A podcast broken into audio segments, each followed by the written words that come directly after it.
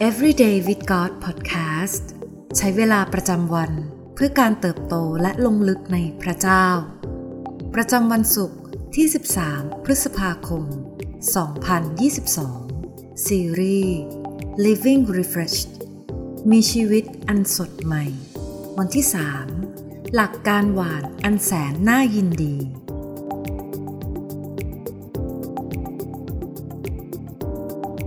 ในพระธรรมมาระโกบทที่ 4 ข้อ 30ถึง32 กล่าวว่า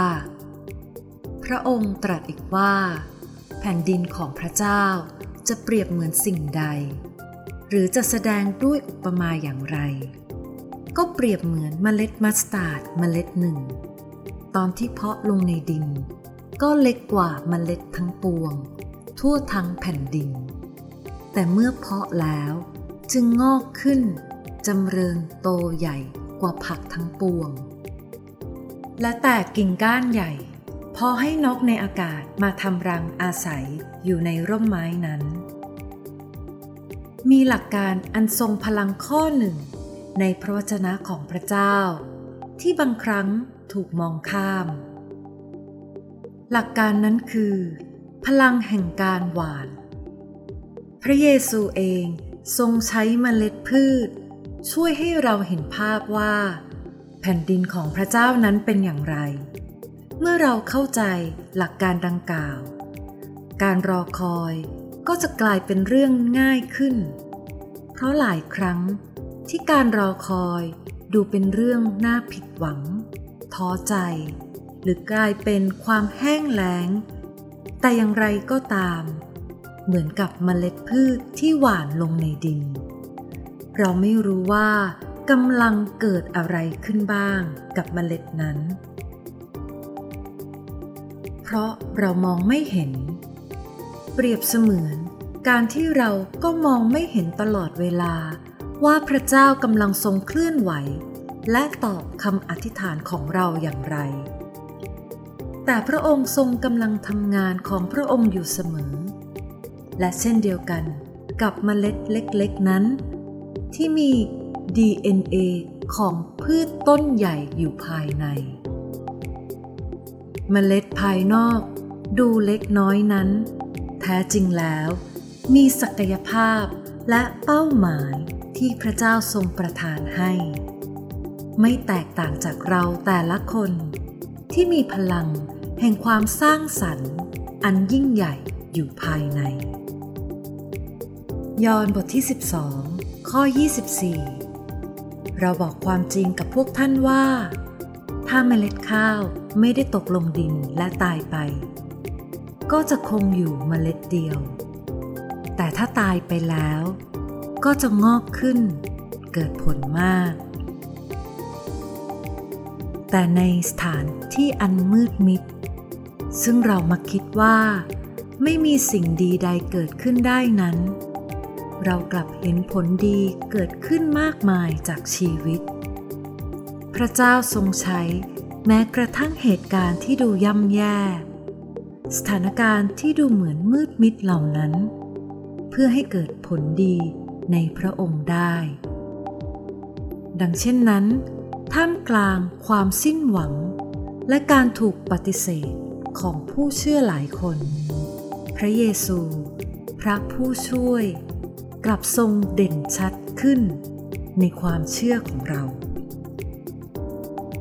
เราไม่มีทางรู้ได้ว่าเมล็ดพันธุ์แห่งข่าวประเสริฐ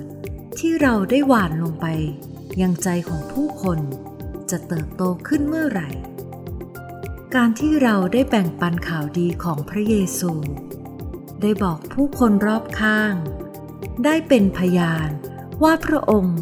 ทรงเป็นผู้เยียวยารักษา ทรงช่วยเราออกจากความบาป และทรงประทานชีวิตใหม่ให้เรา เราไม่มีทางรู้ได้ว่า พระเจ้าจะทรงใช้เมล็ดพันธุ์เหล่านั้น และทรงทำให้มันเติบโตขึ้นในใจของผู้คนเมื่อไหร่ เพราะแม้สถานการณ์ภายนอก อาจดูเหมือนมืดมิด แต่เมล็ดในใจ กลับกำลังงอกเงย แต่พระเจ้าทรงมองเห็น และจักกระทำให้ความเชื่อของมนุษย์เติบโตจากภายใน พระธรรมมาระโกบทที่ 4 ข้อ 30ถึง32 พระองค์ตรัสอีกว่า แผ่นดินของพระเจ้า จะเปรียบเหมือนสิ่งใด หรือจะแสดงด้วยอุปมาอย่างไร ก็เปรียบเหมือนเมล็ดมัสตาร์ดเมล็ดหนึ่ง ตอนที่เพาะลงในดิน ก็เล็กกว่าเมล็ดทั้งปวง ทั่วทั้งแผ่นดิน แต่เมื่อเพาะแล้วจึงงอกขึ้นจำเริญโตใหญ่กว่าผักทั้งปวง และแตกกิ่งก้านใหญ่ พอให้นกในอากาศมาทำรัง อาศัยอยู่ในร่มนั้นได้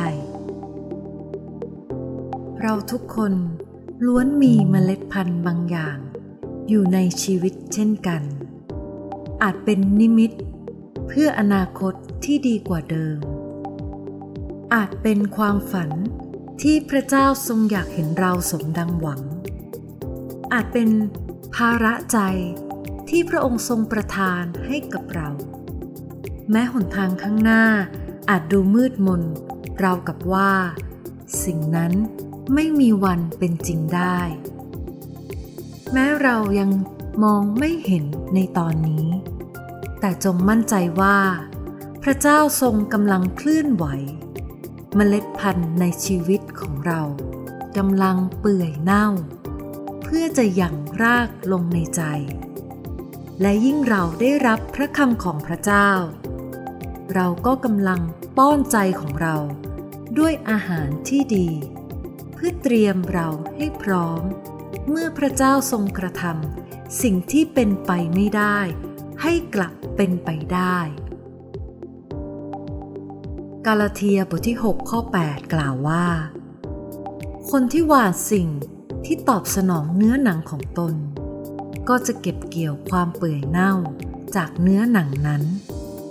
แต่คนที่หวานสิ่งที่ตอบสนองพระวิญญาณ ก็จะเก็บเกี่ยวชีวิตนิรันดร์จากพระวิญญาณนั้น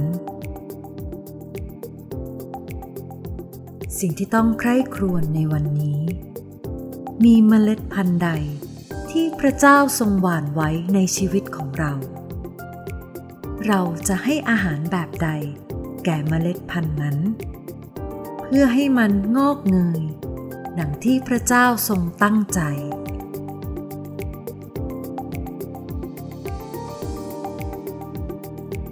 ให้เรามาอธิษฐานด้วยกันค่ะ พระเจ้าที่รัก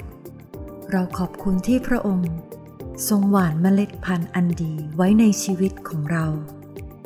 เป็นเมล็ดแห่งศักยภาพ ที่รอคอยฤดูกาลแห่งการเติบโตและการเกิดผล ขอพระองค์ ผู้ทรงเป็นเจ้าของสวน เจ้าของการเติบโตนี้ทำให้มเมล็ดงอกงาม เราขอรดน้ำมเมล็ดในใจของเรา ด้วยพระวจนะของพระองค์ ขอยอมให้น้ำแห่งพระคำเปลี่ยนแปลงเรา หล่อเลี้ยงชีวิตของเรานำเราสู่วัตถุประสงค์ ที่พระองค์ทรงตั้งไว้เพื่อเรา เราขอเชื่อและวางใจในการดูแลของพระองค์ อธิษฐานในพระนามพระเยซู อาเมน